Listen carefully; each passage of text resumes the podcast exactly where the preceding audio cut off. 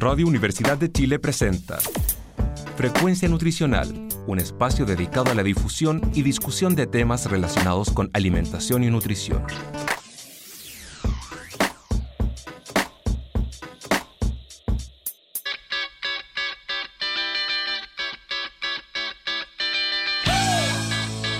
Buenos días a todas y a todos quienes nos, están escuchando. Esperamos que estén muy bien. Eh, estamos muy contentos de iniciar otro programa hoy día en frecuencia, Nutricional, en sintonía con tu bienestar, un programa de conversación y difusión de diversos temas de alimentación y nutrición, tanto de actualidad nacional como internacional. Hoy estoy con mi compañera Sara. ¿Cómo estás? Hola María Paz, ¿cómo estás? Yo me encuentro muy bien, ¿y tú? Muy bien, gracias.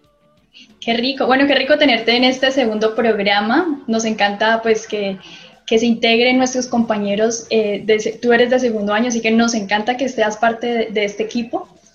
Y bueno, les cuento que me encuentro muy emocionada de volver a estar al aire el día de hoy. Y hoy tenemos un tema muy especial, puesto que es atingente a nuestra bella profesión. El pasado 6 de mayo celebramos lo que fue el Día del Nutricionista, el cual como punto central fue el tema diversidad, multiculturalidad y nutrición, un tema bien concomitante con nuestra realidad actual. Y para ello hemos invitado a nuestra queridísima académica del Departamento de Nutrición y Dietética de la Universidad de Chile y también directora de la Escuela de Nutrición y Dietética de la Universidad de Chile y presidenta de la Sociedad Chilena de Nutrición, Karen Basfer. Basfer, perdón, ¿cómo se encuentra hoy, profe?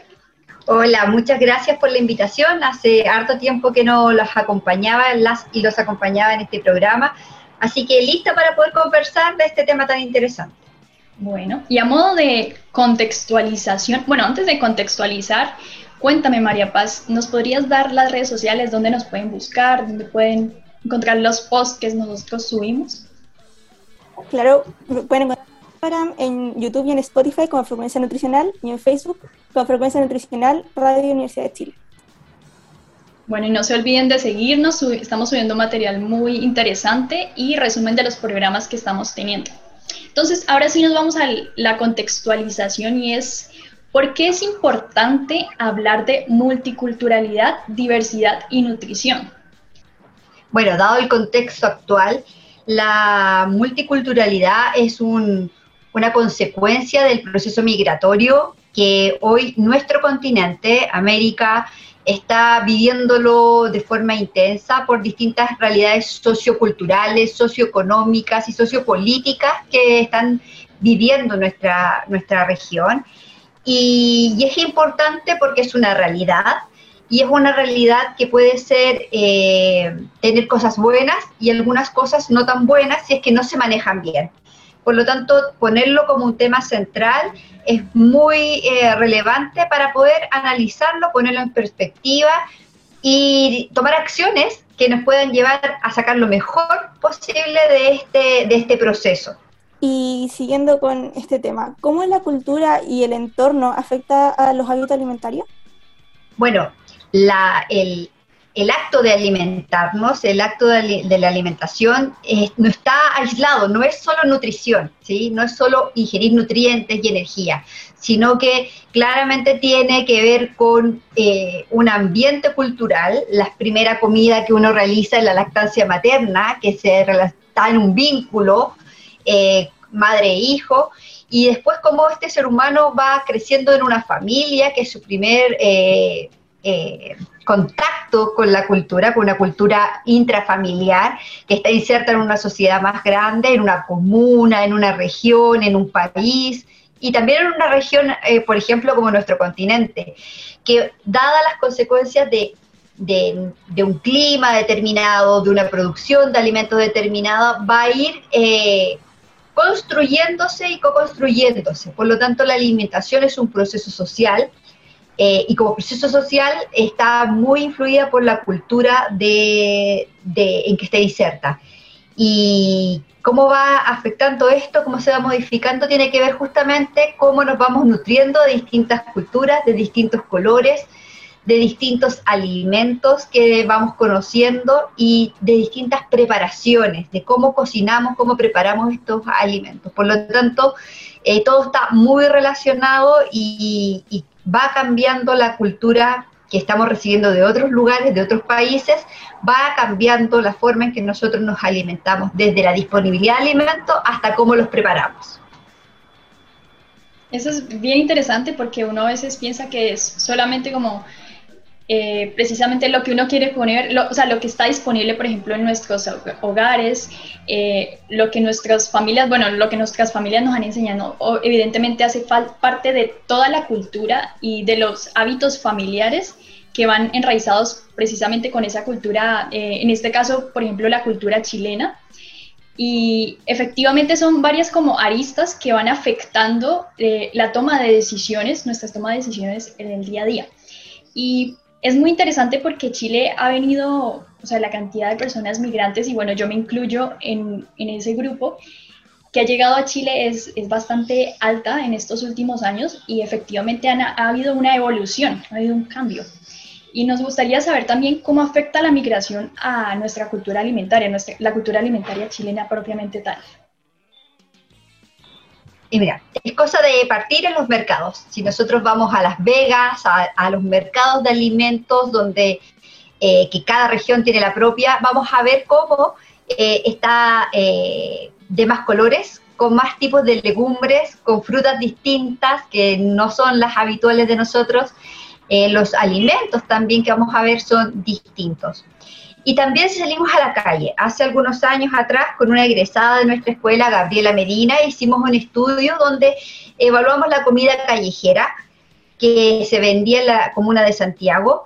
Y, salimos a revisar, bueno, ella hizo el terreno, la verdad, Gabriela Medina hizo este terreno, salió a ver qué vendían los eh, inmigrantes, eh, qué vendían, eh, por qué vendían comida en la calle y, nos empezamos a dar cuenta de algunos datos, por ejemplo, que las mujeres venden más que los hombres, que hay un porcentaje de personas que venden comida desde sus países, así como comida típica, tradicional de su país, de, no sé, estoy por nombrarles algo hoy día, vemos más postres en las calles, que son postres venezolanos, que son muy similares a algunos de nosotros, pero antes en Chile no se vendían postres en la calle, ahora hay postres en la calle, eh, como el arroz con leche, que tiene otro nombre, eh, y, también empezamos a, ver que, otro grupo vendía esta misma comida que traen desde sus países, pero en una fusión con comida chilena. O sea, eh, le agregan el pebre chileno a, una, a un taqueño, no sé, a, un, a una comida de afuera, como que hacen un tipo de fusión.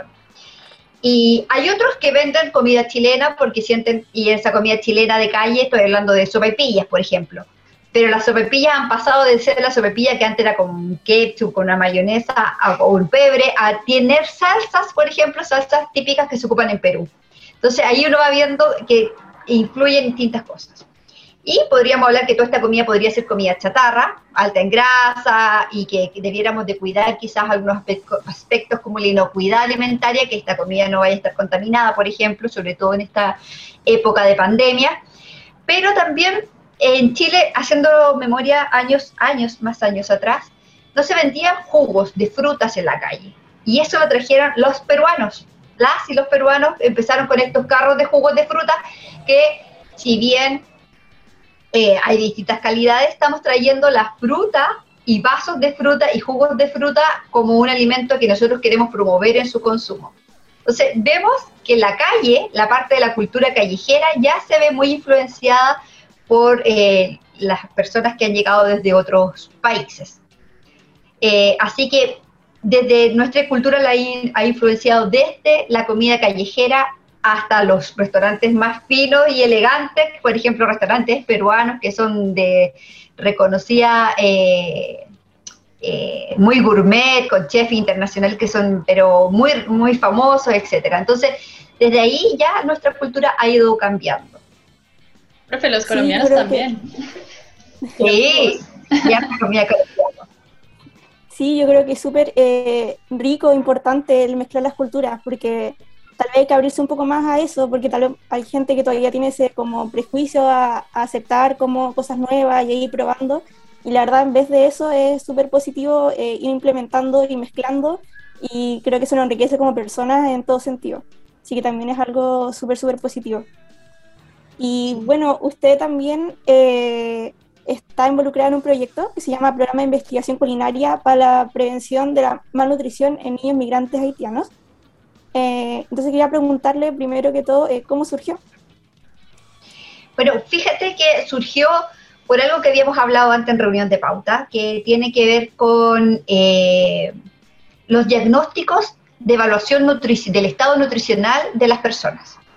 En ese contexto, nosotros nos dimos cuenta que la desnutrición en Chile había desaparecido, tenía la desnutrición infantil cifras muy bajitas, eh, y las que, los niños desnutridos que existían, los niños que tenían desnutrición, básicamente eran desnutrición que nosotros llamamos secundaria, que tenían alguna patología y que dada esa patología, los niños, como no sé, por ejemplo, con parálisis cerebral, eh, tenían desnutrición asociado a esos diagnósticos, a esas enfermedades que tienen.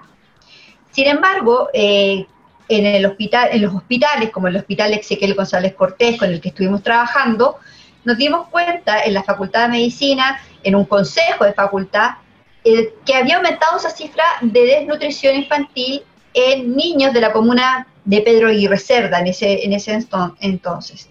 Y nosotros dijimos, bueno, ¿y quiénes son esos niños que están desnutridos? Y efectivamente eh, tenían el dato y eran niños y niñas haitianas y haitianos. Entonces, dado un problema de diagnóstico que nos dio una alerta del diagnóstico nutricional que se mostraba como con desnutrición, nosotros nos dimos cuenta que era una población súper particular y que había llegado en forma masiva a nuestro país y que nosotros como personal de la salud tenemos que hacernos cargo de eso, ¿sí? No porque sean extranjeros, ellos son parte de nuestra sociedad y en ese ser parte de nuestra sociedad tenemos que ver cómo damos respuesta a este problema de malnutrición. Y ahí nació la idea de qué hacemos para poder ayudar, de poder intervenir. Esta es una carrera de, de, de la salud que tiene una vocación de servicio importante y, en esta trabajar con otros, que en ese caso fue con médicos, con la doctora Telma Suau, que nos hizo el contacto, eh, quien ahora es la directora de la Escuela de Medicina de nuestra facultad, hicimos ese, nexo y dijimos, nos pusimos a pensar cómo podíamos nosotros ayudar para resolver este problema de desnutrición que se estaba viendo en niños haitianos. Qué bonito eso que usted dice, que efectivamente no es solamente como trabajar en un área y hacer lo que nos corresponde, entre comillas, sino ir mucho más, ¿no? Como actuar por la vocación, precisamente tal. Y, y en el fondo son personas que llegan a nuestro país eh, y que van a ser parte de ello y que precisamente si uno trabaja por mejorar la salud de todos, pues todos nos vamos a ver beneficiados en el fondo. Y antes que eh, empecemos a, eh, ¿cómo se dice?, hablar un poco más a profundidad de este gran proyecto, me gustaría consultarle cómo podría la migración repercutir en el estado nutricional de las personas o su salud. Bueno, eh, la migración tiene un contexto de social importante en que las personas llegan a un país donde tienen que insertarse a su cultura, donde llegan muchas veces solas o solos y se empiezan a reunir, ¿cierto? y donde cambian su realidad previa a una nueva realidad y en este cambio pueden haber complicaciones con la alimentación que nos pueden llevar a una alteración del estado nutricional. Y puede ser en dos sentidos. Puede ser que las personas de cuando llegan a un país nuevo eh, tengan un problema de malnutrición por exceso o cuando llegan a un país nuevo tengan un problema de malnutrición por déficit. ¿sí? Son las dos cosas. ¿Por qué? Porque el ambiente al que están expuestos es distinto, ¿sí? Las condiciones de adaptación a veces son difíciles, pero a veces la comida mm, más grasosa o menos saludable a veces está a un precio mucho más económico y mientras se ordenan en este nuevo país pueden estar consumiendo un exceso de calorías, pero tener esta malnutrición oculta que es comer un exceso de calorías pero muy pobre en nutrientes. Entonces, eh, el cambio de ambiente de un lugar a otro puede llevar, como les decía, a problemas de malnutrición por exceso o por déficit. Eh, y eso sería propiamente solamente de o sea, las personas que llegan a este país o eh, también como que se ve afectado a los residentes del país? los residentes no, yo diría que no hay problema porque, mm, no sé, por acceso a alimentos en nuestro país no, no falta. Hay una, hay disponibilidad de alimentos. Lo que nos puede faltar son los recursos para acceder a esos alimentos. Pero este es un país que tiene suficientes alimentos, que si tuviese una mayor equidad en la distribución de los recursos económicos, todos podríamos acceder a alimentos. El día de hoy, nosotros sabemos que han surgido muchas eh, carencias y se han evidenciado muchas eh, situaciones donde hay lugares donde hay hambre, donde la población se ha tenido que organizar a través de ollas comunes. En la Escuela de Nutrición también hemos estado trabajando con algunas ollas comunes, eh, donde aparece nuevamente esta inseguridad alimentaria. Pero eso no tiene que ver con los migrantes, en el fondo tiene que ver con una realidad eh, económica, de una mala distribución de recursos que existe hoy en, en, nuestro país y que se ha evidenciado o se ha visibilizado más por esta pandemia. Claro, yo justo le iba a preguntar de eso, de la pandemia, tal vez cómo ha afectado eh, el acceso a los alimentos. Y claro, lo mismo, también tanto a las personas residentes de este país como a las que, los migrantes, como eh, cómo ha afectado tal vez la pandemia de este acceso. Efectivamente, eh, han surgido muchos más campamentos, en el fondo por personas que están viviendo en tomas de terrenos donde o en lugares donde hay mucho hacinamiento, ¿sí? donde viven muchas familias en una misma residencia, lo cual hace que un baño sea insuficiente, una cocina sea insuficiente y eso nos puede traer algunos problemas eh, de salud por hacinamiento, porque eh, eh, no va a ser todo, los servicios básicos no van a dar abasto y eso sí podría traer algún tipo de enfermedad infecciosa, por ejemplo, que pueda finalmente terminar por afectar el estado nutricional de las personas. ¿sí? Pero no tiene que ver efectivamente con la migración. Ahora sí, lo que uno podría pensar es que debiésemos tener mayor legislación para el proceso migratorio que sea hecho en forma regular, eh, que se controlen más las fronteras para que puedan entrar personas efectivamente eh, de forma regular, con los papeles al día, para que tengan todos los derechos que todos tenemos. Ese, eh, no es porque uno quiera controlar por poner más trabas, sino que porque en el fondo de ese modo nosotros nos podemos hacer cargo y asegurar que estas personas tengan los mismos derechos que nosotros y los mismos accesos que tenemos nosotros a salud, eh, a alimentación, derecho a trabajar, el derecho a educación, etcétera. Eh, profe, hablando un poco de la cultura y los cambios culturales que han venido sucediendo, usted ya nos nombró uno que era, claro, la inclusión, por ejemplo, del consumo de jugos de frutas. ¿Usted considera, o lo que usted ha visto o han estudiado tal vez, considera que han habido más cambios dentro de la cultura chilena con el tema de la migración? Sí, eh, eh las, tipos de preparaciones que antes, no sé, uno comía en un restaurante, por ejemplo, se han incorporado dentro de las casas. Y mucho tiene que ver porque las personas que nos ayudan cuidando a nuestros hijos, por ejemplo, o con las labores del hogar, eh, muchas veces son migrantes. Entonces, llega alguien, eh, no sé, una persona peruana, entra a trabajar a mi casa, me ayuda con las cosas de la casa, a cuidar a mis hijos, y le pido que cocine, ¿y qué va a cocinar? Lo que ella sabe cocinar.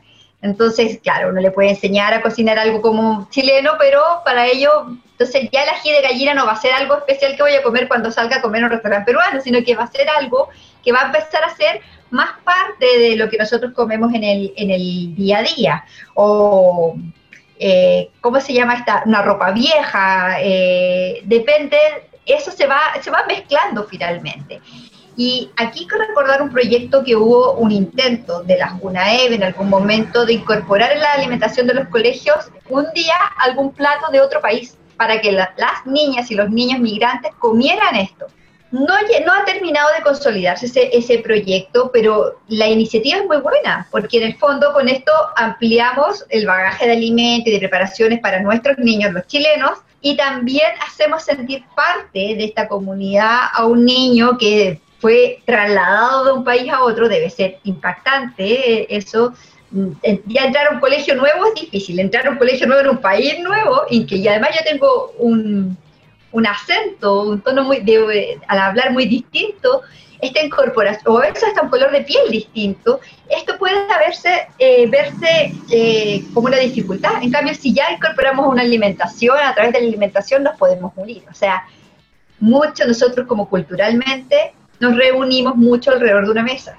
Celebramos y lloramos las penas muchas veces alrededor de una mesa. Entonces, eh, yo creo que esa iniciativa que en algún momento hubo, quizás hay que retomarla con más fuerza para poder hacer sentir parte a estos niños y a estas niñas en sus escuelas, en sus lugares donde van a pasar muchas horas del día, eh, compartir algo propio de ellos con el resto de sus compañeros, por ejemplo. Sí, creo que es una muy buena idea para, claro, para eso, para incluirlos, para incluirlas, para que sientan parte y también, claro, para que los niños y las niñas eh, que vienen ya de aquí de Chile sepan cómo eh, incluirlos también y aprender de su cultura y que sea una oportunidad también de conversación, como usted decía, de una mesa, de, de qué es lo que se comen en sus países, y, todo eso. Entonces, una forma muy, eh, yo creo que muy positiva de, hacerlo. Sí, es una forma bonita de, hacer esta incorporación y, además notar de verdad, por ejemplo, qué otro cambio, aparte de los jugos de fruta, la variedad de legumbres que existen. Acá nosotros, o los tipos de maíz, por ejemplo, que nosotros accedemos es mucho más, y las formas de prepararlas, porque en Chile las preparaciones tradicionales de legumbres son muy pocas. Este, el poroto con tallarino, poroto con rienda, en las lentejas con arroz, eh, en las más tradicionales, los garbanzos con arroz, eh, a lo más alguien que hace por ahí menestrón, y el resto de preparaciones eh, se puede ampliar esto, porque nosotros en las guías alimentarias estamos tratando de fomentar el consumo de legumbres, y si tenemos dos guisos que hacemos en Chile como los más tradicionales, que vengan nuevas preparaciones con legumbres, nos ayudan mucho más a ampliar este, este repertorio para poder cumplir esa guía alimentaria que tiene muchos beneficios, mayor consumo de, de, fibra, consumo también importante de una proteína de origen vegetal para dejar un poco de comer tantas carnes. Entonces, tiene de beneficio ahí, por ejemplo, ampliándonos la cultura culinaria. Sí, eso, eso es muy cierto, pues, bueno, yo lo comento desde, es una apreciación muy, muy personal, yo siento que en Chile se come muy, como muy procesado, un poco más, como más rápido, más a lo, lo que sea rápido, fácil y precisamente, o sea, se deja un poco de lado lo que son las preparaciones tradicionales y no es porque yo sea colombiana ni nada, pero siento que en mi país se, eh, se, ¿cómo se dice? Se conserva mucho eso todavía. Y, por ejemplo, si hablamos de los tiempos de comida, en Colombia normalmente sí se cena, en Chile se ha perdido un poco, es como algunas personas lo hacen, otras solamente con la once o una colación nocturna ya, ya quedan como, digamos, listas, pero efectivamente eso siento yo, es algo que, que me ha parecido, que se, se consume mucho alimento procesado y ultraprocesado y me parece que deberíamos volver más al origen, más a lo natural, precisamente. Y otra cosa, que usted, perdón, que usted nombraba de las legumbres, por ejemplo, acá en mi país eh, consumimos legumbres prácticamente que todos los días. Siempre que hay en el almuerzo, siempre hay opción de una legumbre, frijoles, que serían los porotos, garbanzos, lentejas, eh, y luego, claro, va a haber una proteína, carne, pollo, pescado, el arroz, la ensalada, el típico patacón, o que es el plátano macho que se conoce allá. Y de entrada siempre hay o una sopa o un sancocho, que es un símil a la cazuela. Entonces es como bueno, es súper contundente y uno queda súper satisfecho y ya no está como picando por el resto de la tarde como la galletita o... Y bueno, eso, eso siento yo. Bueno, invitarlos también a, a volver otra vez a las preparaciones caseras y más ahora que estamos en el hogar, tratar de, de usar ese tiempo también para rescatar ello. ¿Y qué les parece si nos vamos a nuestra primera pausa comercial y vamos a volver a conversar de este proyecto que la profe Karen nos va, bueno, nos va a contar respecto a eso, que está bien interesante.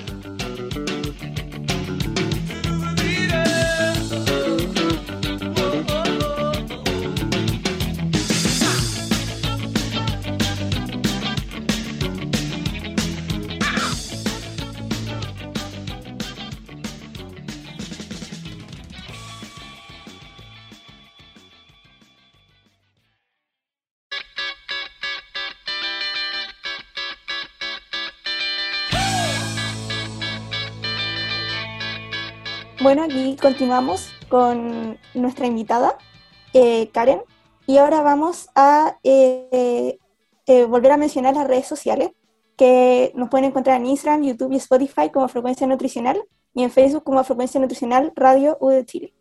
Entonces, para volver a retomar el tema del proyecto de Programa de Integración Culinaria para la Prevención de Malnutrición en Niños Migrantes Haitianos, quería preguntarle existe este proyecto?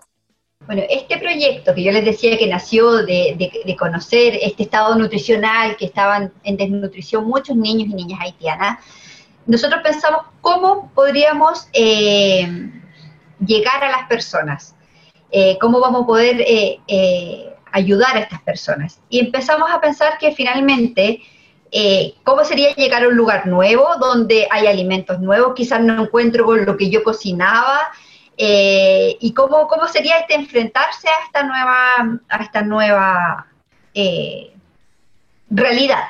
Entonces, en este proyecto les voy a contar bien quién trabajan. Trabaja la profesora Natalia Llanos, eh, nutricionista, Lorena Iglesias, y ellas son del área de nutrición comunitaria de salud pública, nutrición pública. Ellas lo que realizaron fue un diagnóstico participativo porque nosotros no podemos llegar como expertos a decir, ah, usted tiene que comer esto, esto y esto, sino que lo importante acá es conocer qué pasaba efectivamente con las personas.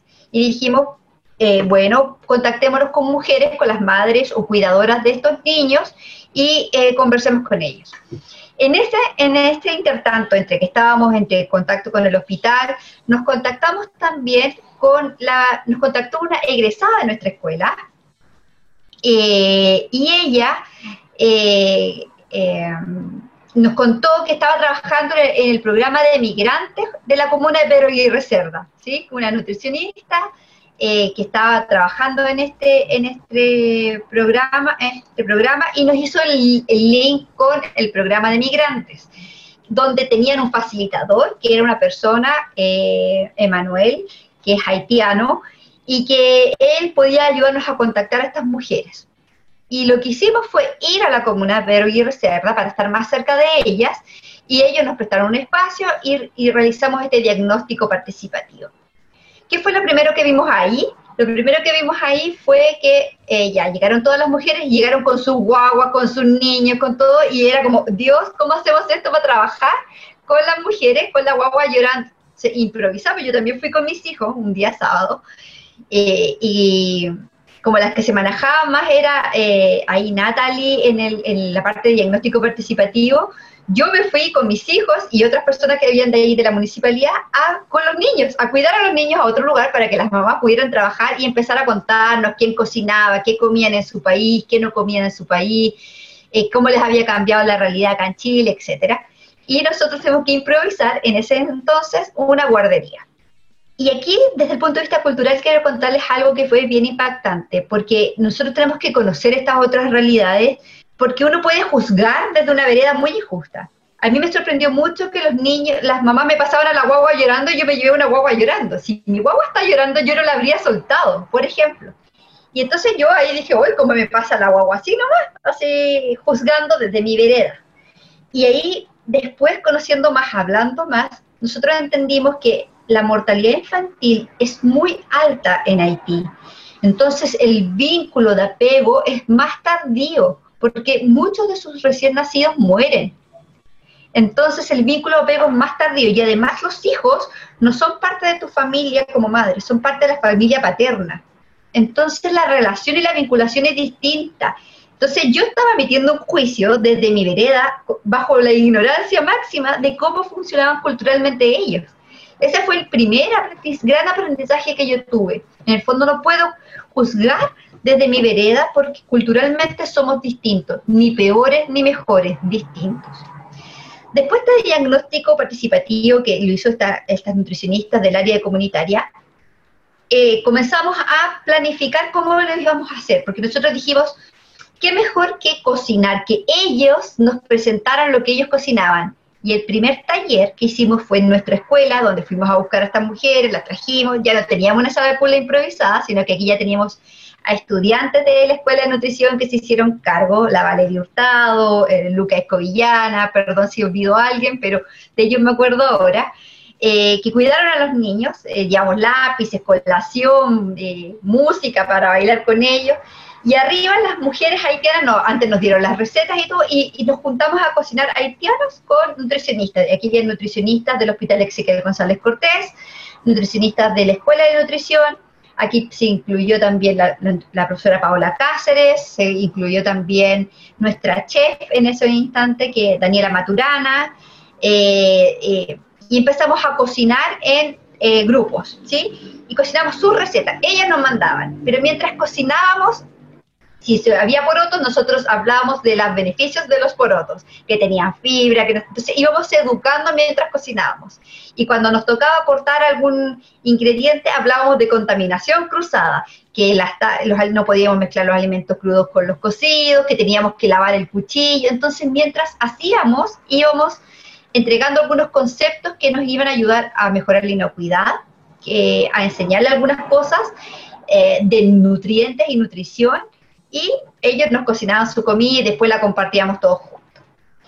El segundo laboratorio, que seguimos con la participación de distintos nutricionistas, como la profesora Sandoval, por ejemplo, nosotros cocinamos comida chilena, ¿sí?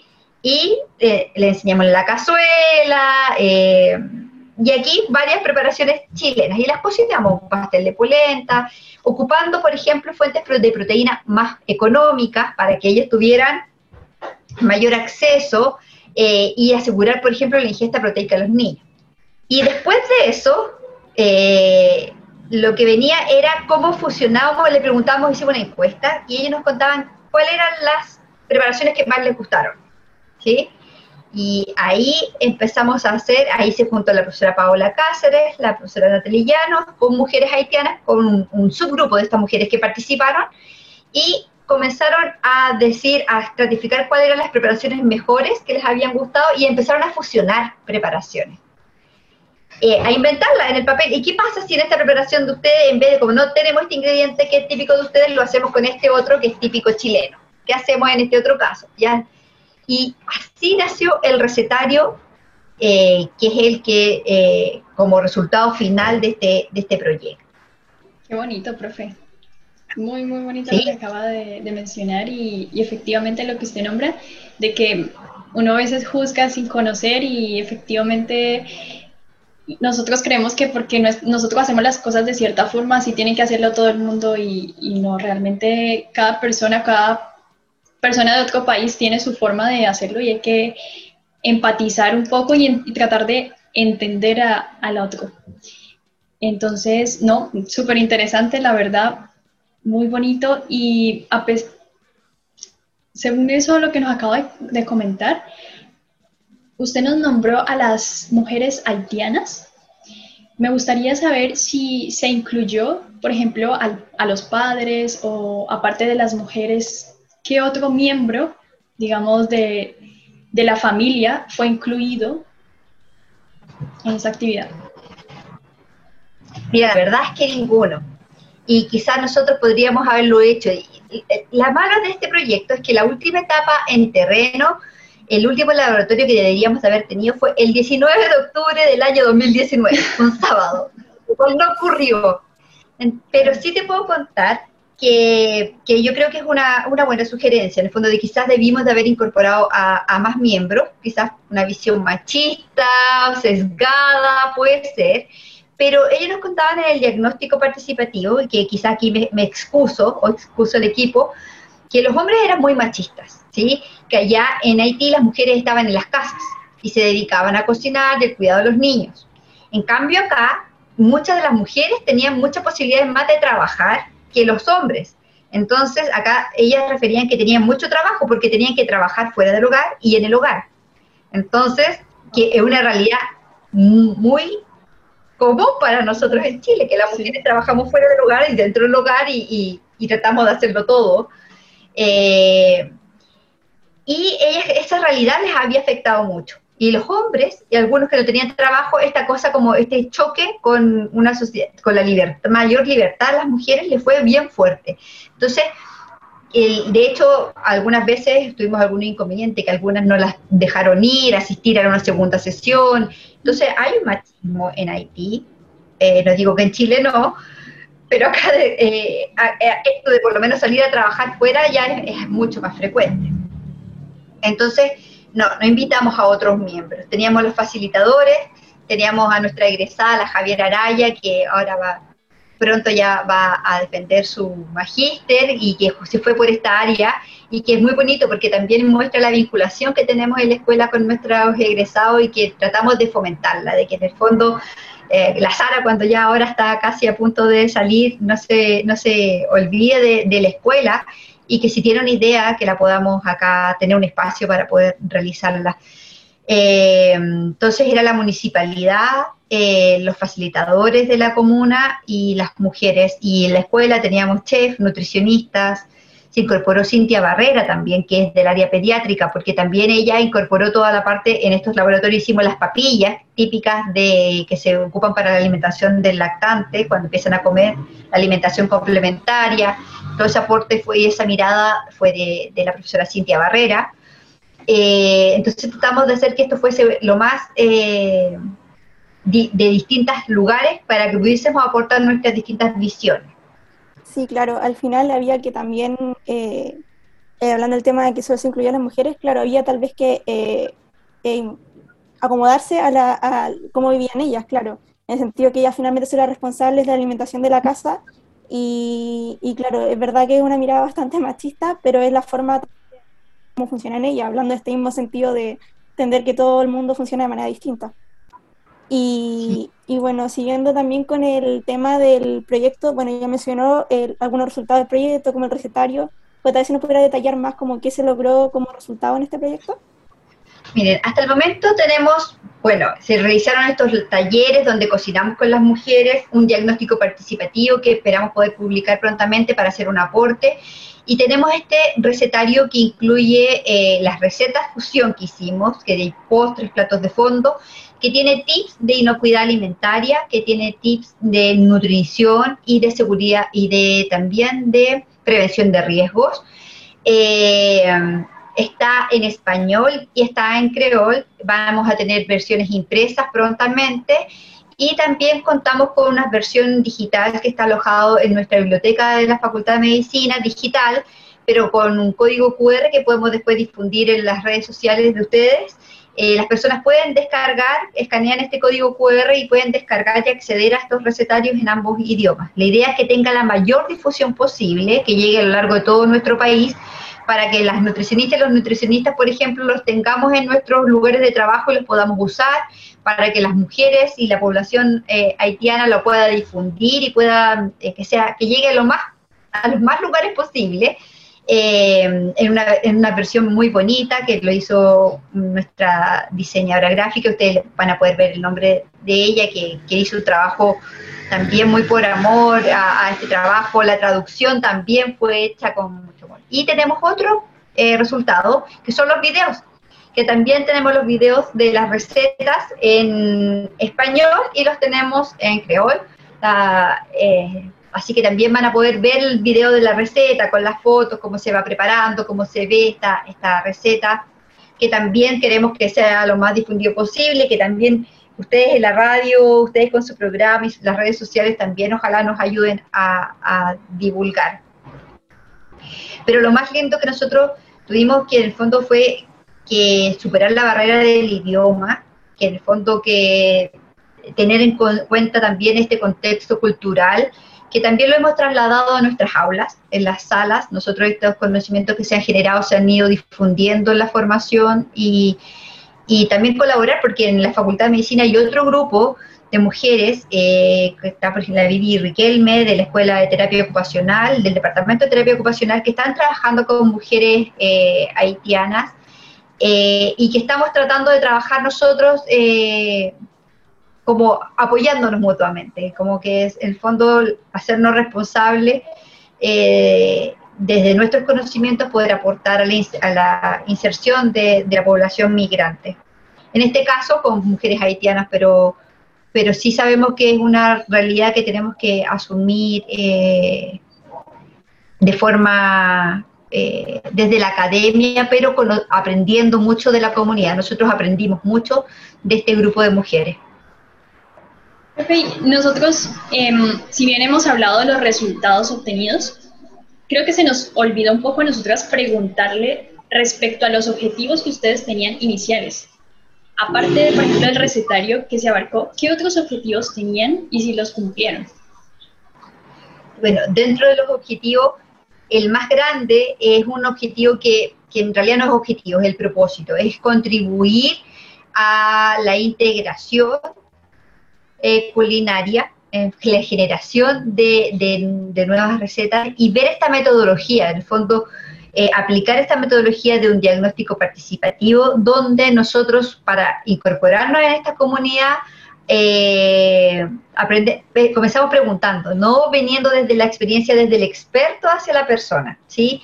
Y el propósito más grande es ojalá contribuir a que tengan las personas una alimentación saludable, eh, a que se sientan integradas e integrados a la, a la sociedad, ¿sí? Y, y yo creo que ese es un objetivo muy ambicioso y que nosotros podemos contribuir en, solo en parte a, a, a lograrlo.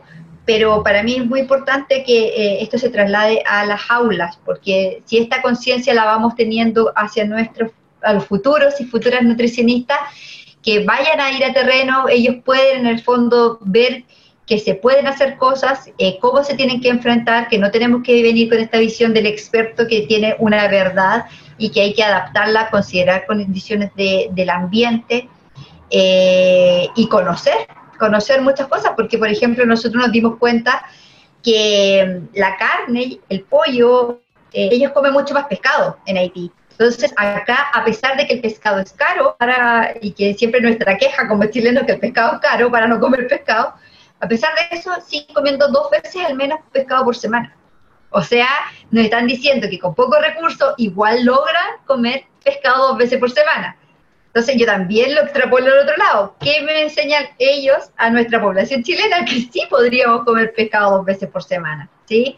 Eh, otra cosa que también nos, nos, llamó mucho la atención es que ellos, el gusto de nuestras carnes no les gusta, porque nuestras carnes o están procesadas o están congeladas o están, en cambio ellos comen el producto fresco, ellos cazan, distribuyen, o, o tienen, matan un animal, lo distribuyen, lo faenan y lo comen porque no tienen sistemas de refrigeración.